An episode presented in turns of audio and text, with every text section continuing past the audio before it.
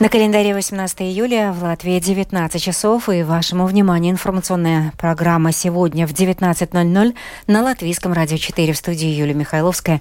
Добрый вечер.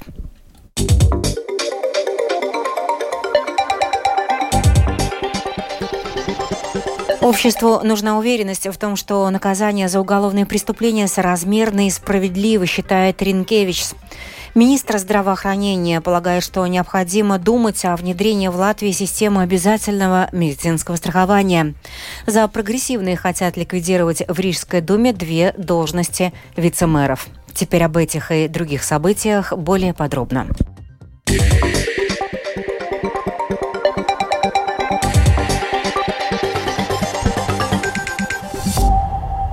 Качественное и доступное здравоохранение отвечает интересам всех жителей Латвии, подчеркнул сегодня президент Эдгарс Ренкевич, который э, в Рижском замке встретился с министром здравоохранения Лигой Менгельсона, чтобы обсудить актуальные вопросы сферы здравоохранения.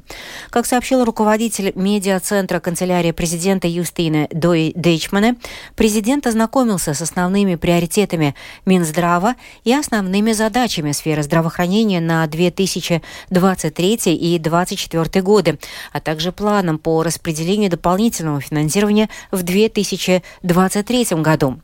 Как заявила сегодня после встречи министра здравоохранения Лига Менгельсона, необходимо начать приводить в порядок систему обязательного медстрахования. Министр отметила, что специальная рабочая группа по финансированию здравоохранения изучает примеры как в Европе, так и в мире, которые могли бы быть более актуальными для Латвии. По мнению Менгельсона, одной из возможностей является введение обязательного медицинского страхования, однако цифры показывают, что оно не сразу сразу принесет существенную отдачу в бюджет здравоохранения. Надо, в первую очередь, привести в порядок саму систему. Предприятие Томра работает над устранением последствий кибератаки, за которые сейчас в некоторых местах нельзя отоварить купоны за сданную тару. О ситуации в программе подробности рассказал председатель правления предприятия Депозита и Епакоема Операторс Микс Стуритис. Не, но на самом деле сами тароматы не подверглись э, кибератаке. Кибератаке подверглась информационная система Томры, которая э, или база данных, которая собирает информацию, которая необходима для процессов э, внутренних. Поэтому на данный момент система, э, депозитная система и таромат э, упаковку принимает да, во всех местах, но э, есть места, где есть проблемы с э, отовариванием купона, да, то есть э, использованием купона как э, средство платежа на данный момент. И причиной является да, именно уже э, кибератака. Да. И, и здесь э, влияние не только в Латвии, но и влияние и всем Балтийскому региону, и, насколько нам известно, и э, в Скандинавии. Том работает, чтобы э, обновить э, работу этих систем.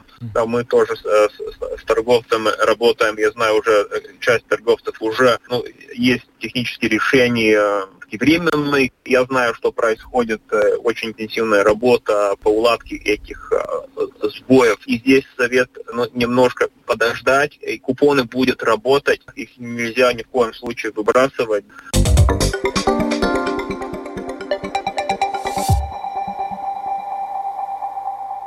Обществу нужна уверенность в том, что наказания, применяемые за уголовные преступления, соразмерны и справедливы, подчеркнул сегодня президент Эдгарс Ренкевич, который в Рижском замке встретился и с генеральным прокурором Юрисом Стукансом. Вопросы к прокуратуре, в частности, остаются по делу о нападении на молодого человека с украинским флагом, когда муж бывшей полицейской Валерий Лазарев был приговорен к двум годам условно, а также к наказанию в виде 15,5 тысяч евро гражданину Латвии за оказание незаконной интеллектуальной и физической поддержки России. Стуканс в ходе встречи отметил, что в то время, когда на Украине идет война, возможно, наказания должны были быть жестче, чтобы все понимали, что такое поведение неприемлемо в Латвии. В то же время он сослался на нынешнее законодательство, которое предусматривает подобные наказания, и говорит, что, возможно, надо вводить изменения на законодательном уровне. Сегодня продолжились переговоры за прогрессивных с новым единством и другими партнерами по коалиции о дальнейшей совместной работе в Рижской думе. После встречи представители сторон выступили с заявлениями о результатах сегодняшних переговоров. Среди прочего было озвучено предложение за прогрессивных о том, чтобы сохранить в столице только одну должность вице-мэра вместо трех. Подробнее об этом в сюжете Михаила Никулкина.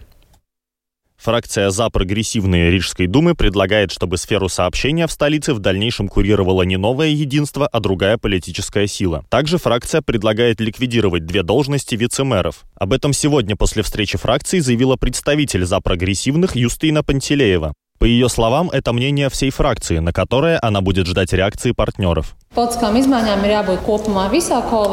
Политические изменения должны произойти во всей коалиции в целом, отказавшись от этой системы многих вице-мэров, что на самом деле, оглядываясь назад на прошедшие три года, возможно, было ошибкой. Мы хотим укрепить именно руководство комитетов Рижской думы и роль заместителей председателей этих комитетов, что мы и сделали. На самом деле мы считаем, что наличие в самоуправлении множества вице-мэров способствовало зависти и взаимному соперничеству, а не общему сотрудничеству внутри коалиции.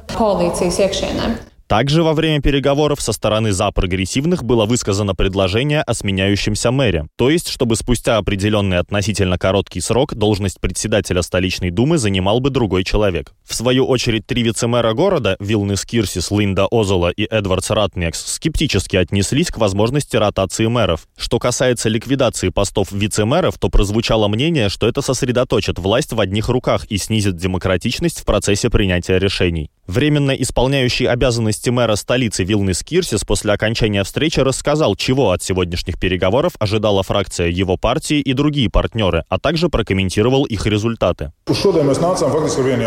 Сегодня мы пришли фактически с одним вопросом. Хочет ли сторона прогрессивных работать или не хочет? Пока что мы так и не получили окончательного ответа на этот вопрос. Мы заявляли, что хотим говорить о работах, которые нужно выполнить, рассматривать их и двигаться вперед. Видимо, еще нет готовности обсуждать этот вопрос, но были призывы говорить о различных постах, что, на наш взгляд, должно обсуждаться после составления списка работ. Были различные предложения, в том числе такие своеобразные, как сменяющийся мэр и так далее. В любом случае, мы будем эти предложения оценивать и пока не готовы выражать реакцию по этим вопросам. Фракция «За прогрессивных» призвала коллег по коалиции собраться на новую встречу для продолжения обсуждения сотрудничества в следующий вторник. Хотя Вилнес Кирсис, новое единство, считает, что переговоры необходимо возобновить раньше, чтобы не затягивать их процесс и обеспечить дальнейшую эффективную работу столичного самоуправления. Михаил Никулкин, служба новостей Латвийского радио. Зарубежные новости. Выход России из зерновой сделки угрожает миллионным голодом. Об этом заявил генеральный секретарь ООН Антонио Гутиереш. Он также призвал Москву изменить свое решение. Москва объявила о выходе из зерновой сделки накануне, всего через несколько часов после того, как два взрыва обрушили часть Крымского моста. Продолжит тему Рустам Шукуров.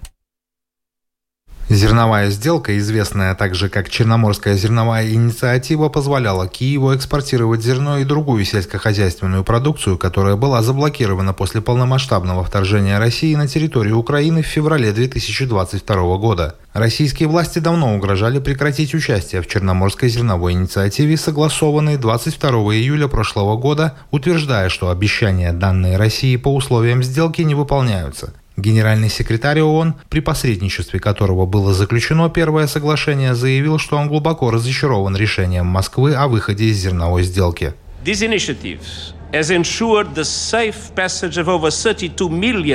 эта инициатива обеспечила безопасный проход более 32 миллионов тонн продовольствия из украинских портов. Всемирная продовольственная программа отправила более 725 тысяч тонн для поддержки гуманитарных операций, направленных на борьбу с голодом в некоторых из наиболее затронутых уголков мира, включая Афганистан, Африканский Рог и Йемен. Черноморская инициатива вместе с меморандумом о взаимопонимании по содействию экспорту России российских продуктов питания и удобрений являлась спасательным кругом для глобальной продовольственной безопасности и маяком надежды в неспокойном мире. Между тем, госсекретарь США Энтони Блинкен выступил с заявлением, в котором указал на то, что мир не нуждался в зерновой инициативе. Блинкен заявил, что единственная причина, по которой она стала необходимой, заключается в том, что Россия вторглась в Украину, а затем решила заблокировать порты и помешать Украине экспортировать зерно.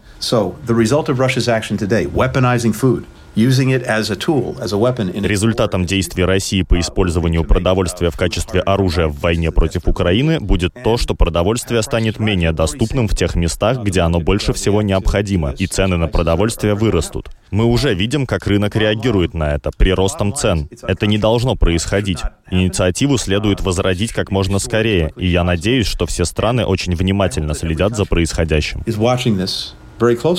Президент Еврокомиссии Урсула фон дер Ляйен также осудила решение Москвы выйти из сделки и назвала его циничным шагом. Она добавила, что Евросоюз продолжит работать над поставками украинского продовольствия на глобальные рынки. Президент Украины Владимир Зеленский между тем заявил, что Киев продолжит экспорт зерна, несмотря на заявление России об остановке соглашения. Я направил официальные листы президенту Эрдогану и генсеку.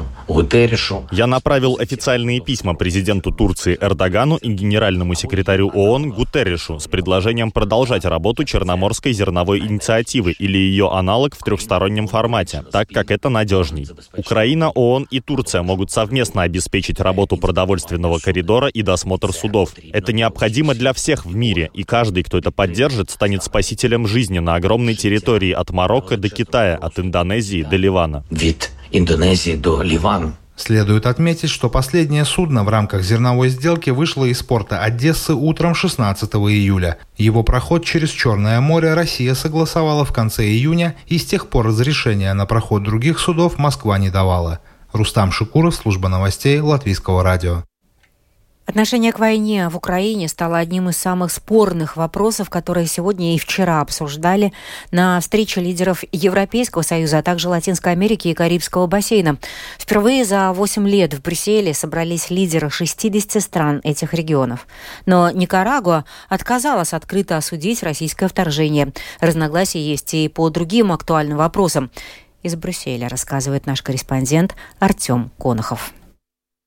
Разногласия по поводу войны в Украине во многом затмили дискуссии лидеров 60 стран Европейского Союза, Латинской Америки и Карибского бассейна. Большинство из них были готовы открыто осудить нападение России на Украину. Единственным исключением стала Никарагуа, которая тесно сотрудничает с Москвой. В дискуссии вступил и премьер-министр нашей страны Кришьянис Каринч от «Нового единства». Надо помнить, что это война колониалистов. Бывший колонизатор Россия пытается вернуть свою бывшую колонию Украину. Если посмотреть на этот вопрос в таком свете, то многие начинают кивать головой, потому что тогда это хорошо понятно многим странам мира, в том числе и Южной и Центральной Америки. В свою очередь, страны Латинской Америки и Карибского бассейна настаивают на том, что пришло время для серьезного и взрослого разговора о последствиях колониализма и рабства. Они хотят получить компенсацию от Европы. Поэтому, как рассказал премьер-министр Сен-Винсента и Гренадин Ральф Гонсалвес, разработан план из 10 пунктов. Этот план не предназначен для того, чтобы отдельные люди получили деньги. Этот план нацелен на такие вопросы, как снижение внешнего долга, социально-инклюзивное образование и здравоохранение, на отдельные вопросы в сфере культуры и на то, чтобы мы вместе работали для исправления исторического наследия более низкого уровня развития, которое вызвано геноцидом коренных народов и порабощением африканцев. Не менее острые дискуссии идут и о борьбе с изменениями климата. Европа опасается, что более тесное сотрудничество с Южной Америкой приведет к усилению вырубки лесов Амазонии.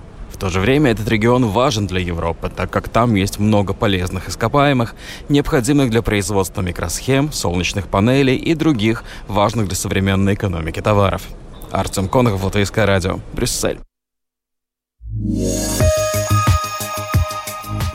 Ну и в завершение выпуска о погоде в ближайшие сутки в Латвии ожидается переменная облачность. Ночью и днем местами кратковременный дождь, ветер западный, юго-западный до 9 метров в секунду. На морском побережье ночью порывами. Температура воздуха от плюс 12 до 17 градусов, днем от 17 до 22. В Риге в ближайшие сутки переменная облачность без осадков, ветер западный, юго-западный до 7 метров в секунду. Температура воздуха ночью по стране от плюс 14 до 16, днем от 20 до 22 градусов. Медицинский тип погоды второй благоприятный.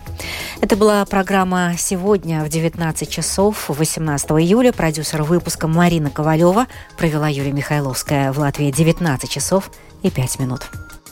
Yeah.